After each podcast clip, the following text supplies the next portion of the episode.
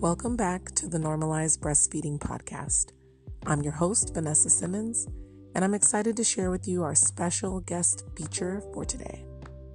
Before we get into it, I'd like for you to click that subscribe button below, share this video or podcast, and be sure to follow us on social media. All right, let's go.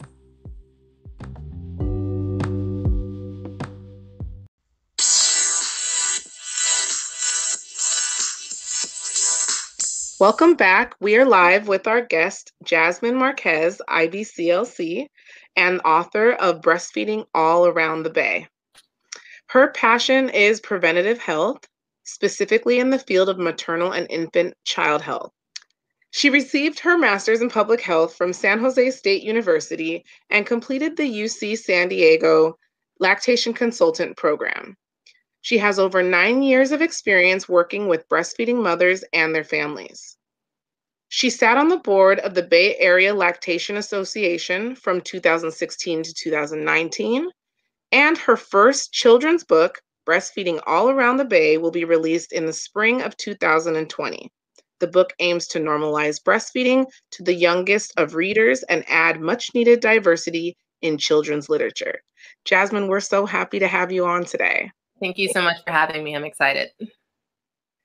And so, this is the official Normalized Breastfeeding podcast where we discuss education, experiences, advocacy, activism, and infant feeding in the community. Today, we're recording live with Jasmine from the Boob Hive in Lafayette, California. and this is episode 21. Uh, Jasmine Marquez, IBCLC, creates children's book Breastfeeding All Around the Bay. Before we get started, I just want to encourage you all to shop the Normalized Breastfeeding brand on our website, normalizedbreastfeeding.org, and to support this podcast and content creation.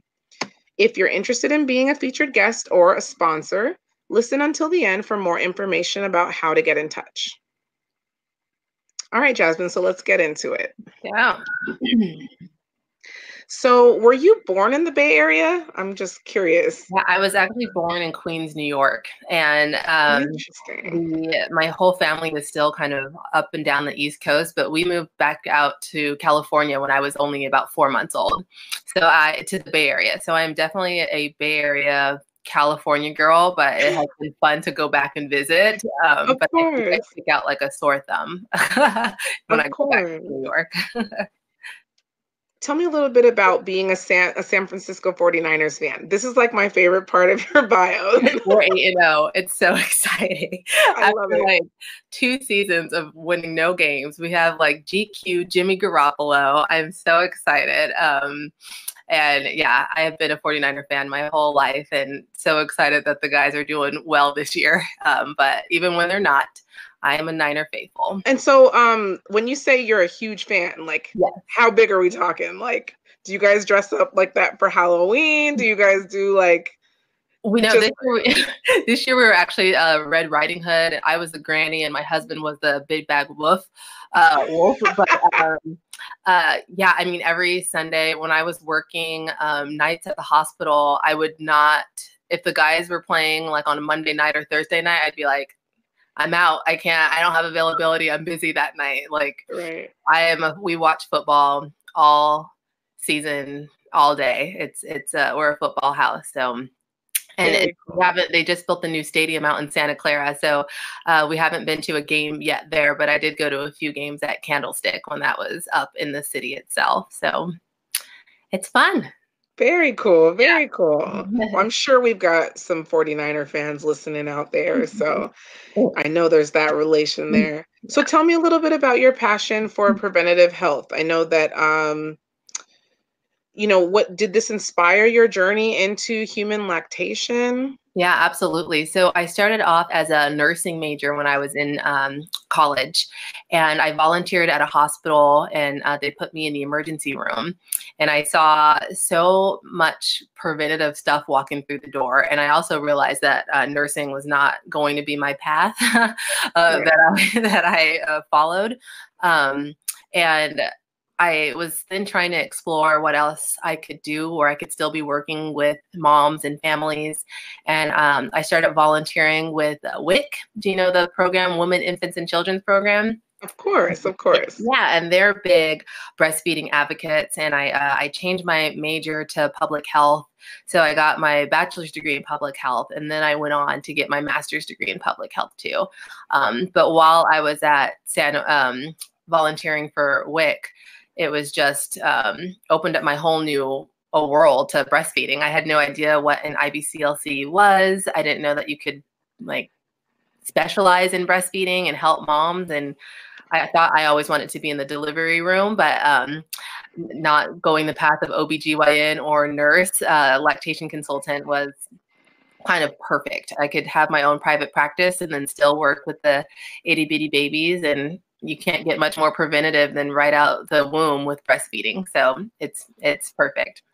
That is so true. That's so true. We actually have we have a shirt in our shop that says "straight out of the womb." Straight out. Like, the, oh, I, it's it's like you know it's it's one of those things when you realize that if you can get if you can knock it out right as that baby's coming out, it makes mm-hmm. just the whole journey so much easier. Yep, absolutely why were you inclined to sit on the board um, of the Bay Area Lactation Association? Um, I'm a huge advocate of networking. I think that you get a lot of uh, opportunities um, offered to you when you put yourself out there and meet other professionals in your area that are doing the same thing that you're passionate about. So when I was still um, a CLE, I uh, started going to the um, Bay Area Lactation Association uh, meetings, and um, I met some of the lactation consultants there, and they had a communications position open that kind of worked with their Facebook and their um, the emails out exactly.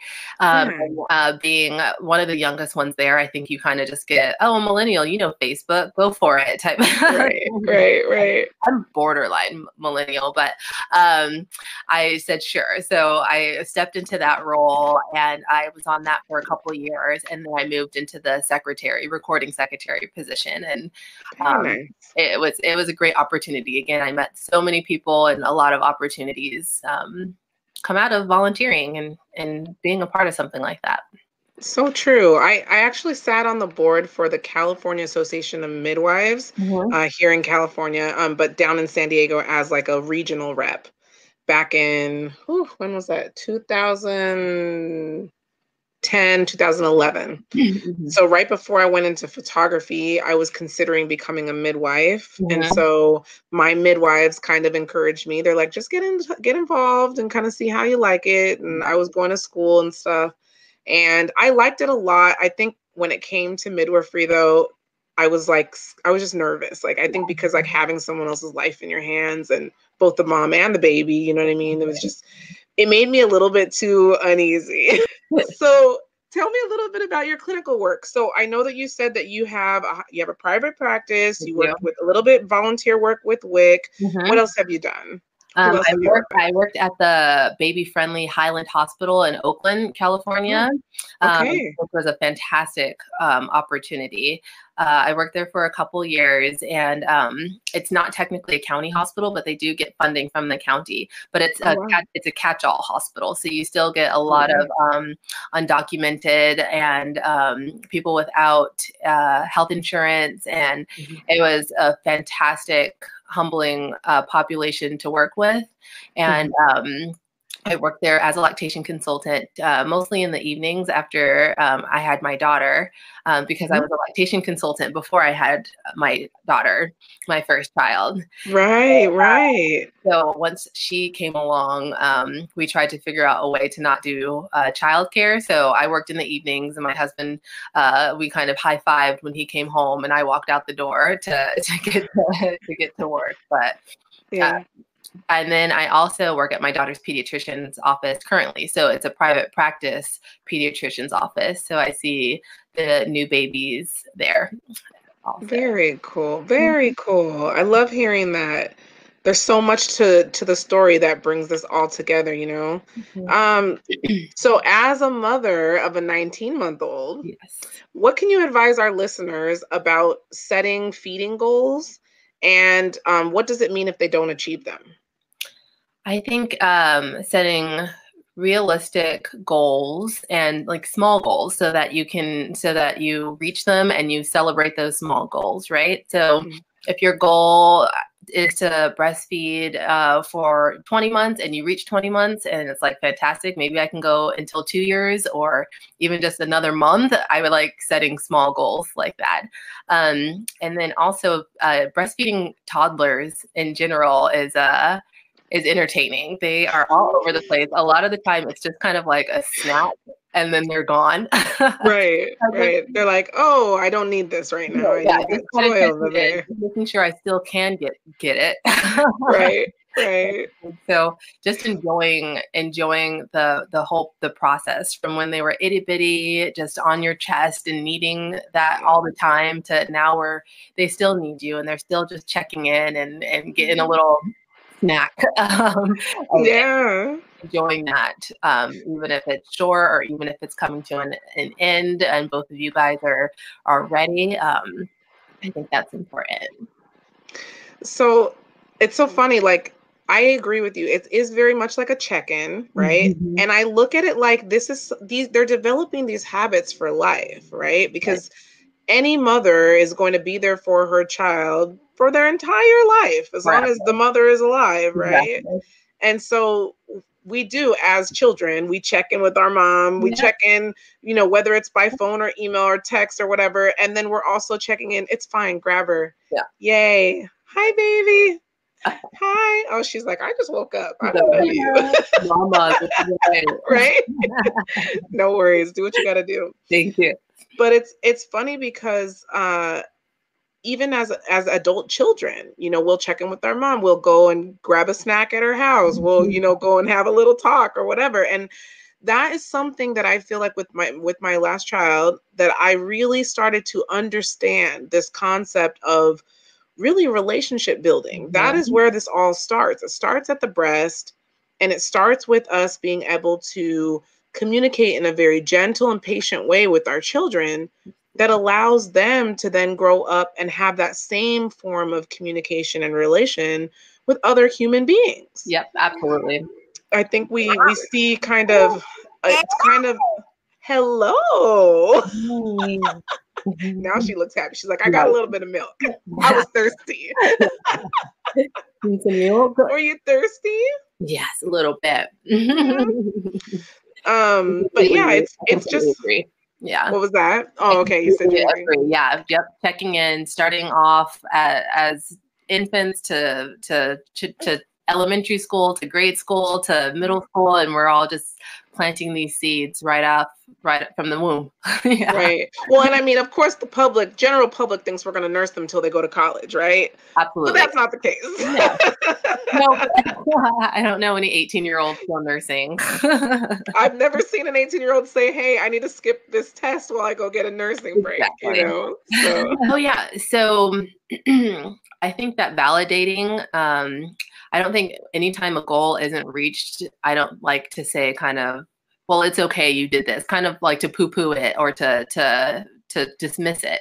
Right. I think you can definitely validate um, goals that aren't reached and then, oh, night, and to, um, and to kind of reflect about kind of why it wasn't reached and kind of to learn from these experiences um, what you could have done differently. I know sometimes when people's breastfeeding journeys don't go as they planned um, and say they have the opportunity to breastfeed again with a second child they it's important to reflect and look back and say what could i have done differently or what support um, did i need um, to make it different the next time. But I like the idea of validating it as a real something that you wanted to achieve and that you didn't. And and and it's okay but it's you can also have feelings around not reaching that goal and then to learn from those experiences to see um, if you have the opportunity to do it differently in the future.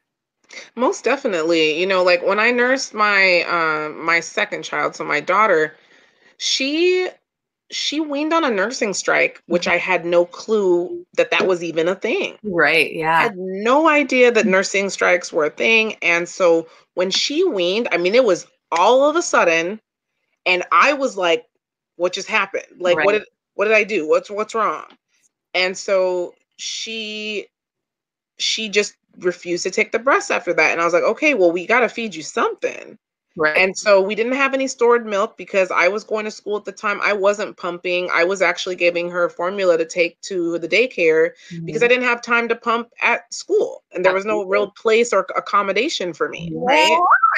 And and then my daycare provider also was not incredibly supportive. Right. Uh, there were times that I asked if I could nurse at the daycare so that way I knew that she was getting all of the antibodies she really needed. Um, however, she told me no, that I wasn't allowed to nurse in the house, and that I would have to sit in my car outside in the in the parking lot, not the parking lot, but her driveway yeah. to feed my baby. And I I have pictures on the normalized breastfeeding blog of me doing that because it was just like it became a normal thing for me but i didn't know that that really is not normal and no, she breastfed right. her children so she told me that that's what she would do Hmm. And it's like, well, I I didn't I didn't I, I didn't have enough support at the time to say, you know what, I'm gonna go look into another daycare. It was like I gotta go to school. I don't have time for this, yep. you know. And it's like I'm I'm still nursing at eight months. I'm doing great. Like that's the way I looked at it, you know. Like I'm doing a great job. And so, um, which eight months is really great. It's a long time. Yeah. Yeah. And so, uh, but yeah, I do I do feel like when we have when the support is there and people are willing to let you do what you need to do for your baby, it makes it a lot easier to either reach those goals or if they're not supportive to sometimes not meet those goals, exactly, right? Yeah. It, when support can make a big difference. Um, when I was in the UC San Diego lactation um, program, the professor always said, um, "You do the best you can with the information and support that you have." Right, and yes. it's it's so true. You do the best yes. you can with the information and support. So, um, education, like you said, you you learned, and there's the internet now, and you can see all sorts of things and find trusted sources to get information from. But um, if you didn't have that information, if you didn't have that support, um, you do the best you can with what you what your circumstances are. And Most definitely. great. The effort that people put in, it's fantastic. it is. And I, I am definitely one of those every drop counts type of women. So I feel like if you try for the first several hours of your baby's birth and you're unable to latch and you're having pain and you're cracked nipples the next day, and I mean, like, I'm not going to sit here and like force you to breastfeed. I'm not going to do that. I'm obviously, I have a little bit more education now, so I can say, listen, let's look at your baby's mouth. Maybe we need to refer you to an IBCLC, and maybe she can refer you to a craniosacral therapist if there's like a tie or something along those lines. But, um, and I know they're doing a lot of revisions now, like in the pediatrician's offices as well, which is really great because ties have been a huge issue yeah for tons of moms yeah yeah okay I'm going to give you my little theory behind tongue ties. Okay. I have no research to prove this. I just like to I like to have theories. I don't know what it is. But mm-hmm. my theory around tongue ties is that a whole generation of women were kind of forced to bottle feed because they had to go to work, right? Mm-hmm. Because of the industrial revolution. Mm-hmm.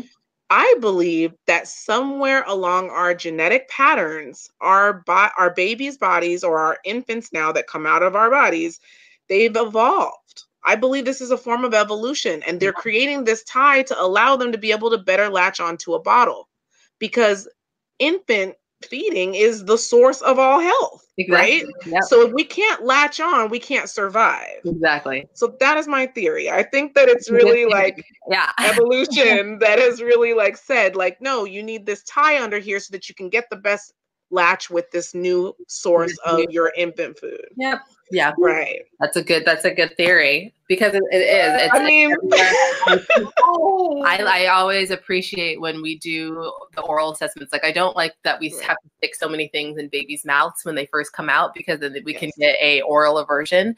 But if moms have signs of cracked nipples, they're the baby's not latching for whatever reason, the mom looks to have milk, but the baby is still not um, gaining. All those signs point to yeah, we need to do an oral assessment sooner rather than later, so then we right. can address it. Right. Um, so yes, It's out. And so to that point, to that point, I just want to say to any moms that are listening who number one are either breastfeeding in the in the first week of your baby's life yeah. or let's say you weaned your baby very early and you will have questions as to why i really believe that those those first two weeks are so crucial in getting the support that you need mm-hmm. if you wait until your baby's already a month old Yes, you can relactate. Yes, you can do all of these things to reestablish supply. Yes, you can still latch your baby. Mm-hmm. However, it's a lot more work. Yeah. I think it's so much easier to just when you're if you know that you want to breastfeed, as soon as your baby's out, if you can't get that baby skin to skin, or if there's any type of intervention in that regard, like you trying to make sure, yes, yes exactly, yes, yeah, trying I to make sure that everything's in so line. many people prepare for um birth, right? Chiropractor, yes. massage, like all these things. All these things. You know, and then people, a lot of people do take breastfeeding classes. So if you know that you're going to be breastfeeding, um, have a lactation consultant lined up.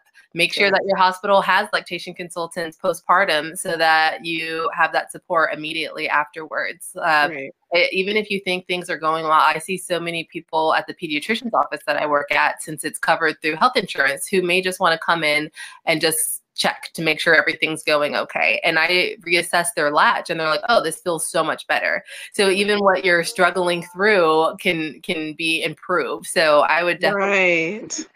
help soon after delivery for sure. Just to get just get eyes on it, right? I totally agree with that. Make sure that they observe a feeding. Make sure that they see you latch the baby. um, right, right. Peek, oh, it looks good, and then um, they head out the door, even though I know that they are overworked, huge caseload. Yeah. It's yeah. really hard. So if you don't feel like you're getting the attention that you need postpartum, right in postpartum, um, see if they have an outpatient clinic or um, if you have the means to have uh, an in-home consult, definitely do that.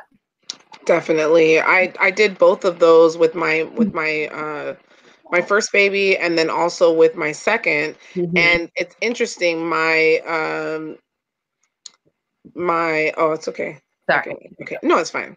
Um so yeah so i had i had an in-home consultation with my firstborn and also with my second. And it's funny after i had my second my my my lactation consultant told me vanessa you know how to breastfeed. Yeah. Your baby, she's like, your baby doesn't know how to breastfeed, but you do. so you know what you need to do to make those adjustments. And and it's I think it's always especially like those like side of the lip, you know, like rolling that roll lip up. up. Yeah, roll it up. I mm-hmm. mean, it's just like a, it's a very simple thing, but it makes a huge difference. Different. You're yeah. you're sitting there making those faces like, oh and then as soon as you roll that lip up, it's like, oh, that was it. oh yeah, yeah, exactly. Yeah. Like pointing that nose to nipple, making sure it's on so yes. deep. And we say yes. we don't we don't nipple feed, we breastfeed. You want as much tissue yes. in the mouth as possible, right? So and tricks like that can make a huge difference. And excuse me, it may just be something that you're not even thinking of or aware that it could be that easy of a fix. So tell me a little bit about your private practice, Breastfed Baybies. Yeah. I love that name, by the way. It's, it's Bay as in B A Y. Area, that's right. yeah, I love it. I love it. So I knew I wanted to go into private practice just because I wanted the flexibility. Um, since I knew shortly after uh, completing all of my education, I wanted to start a family. So I liked the idea of kind of the flexibility and, and seeing as many people as I wanted to see and backing off when I didn't. Um, so it's an in-home consult. Um, I have my little Mary Poppins bag full of all my tricks and and uh, demo dolls and bottles, and I uh, go into people's homes and um, spend about 90 minutes or so with them and um, do pre and post weights if it's necessary and um, always leave them with a, a feeding plan um, and follow up so.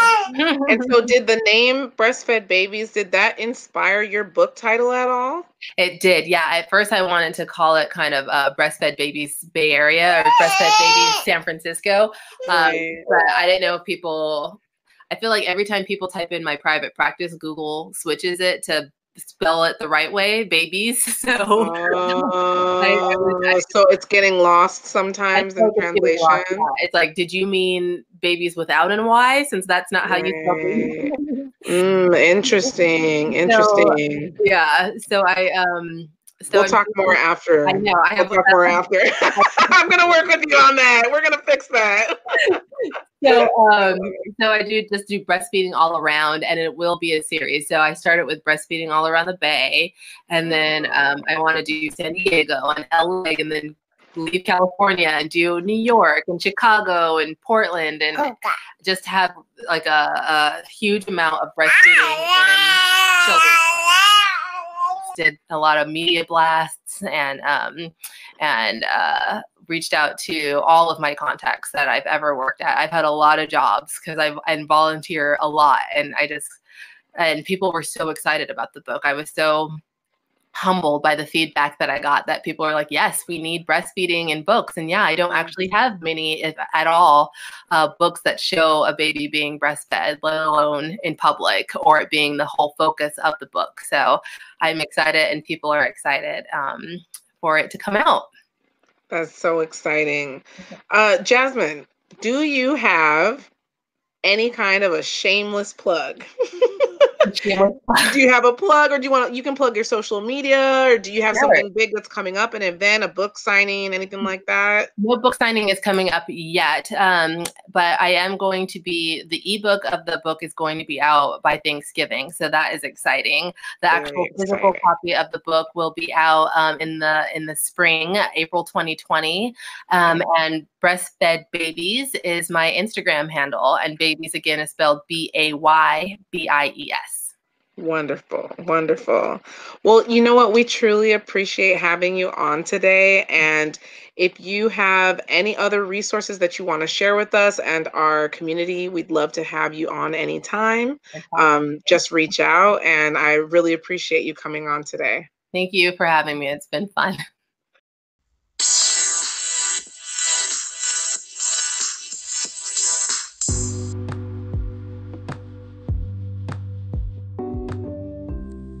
you so much for tuning in. Again, my name is Vanessa Simmons, and I'm your host of the Normalized Breastfeeding Podcast.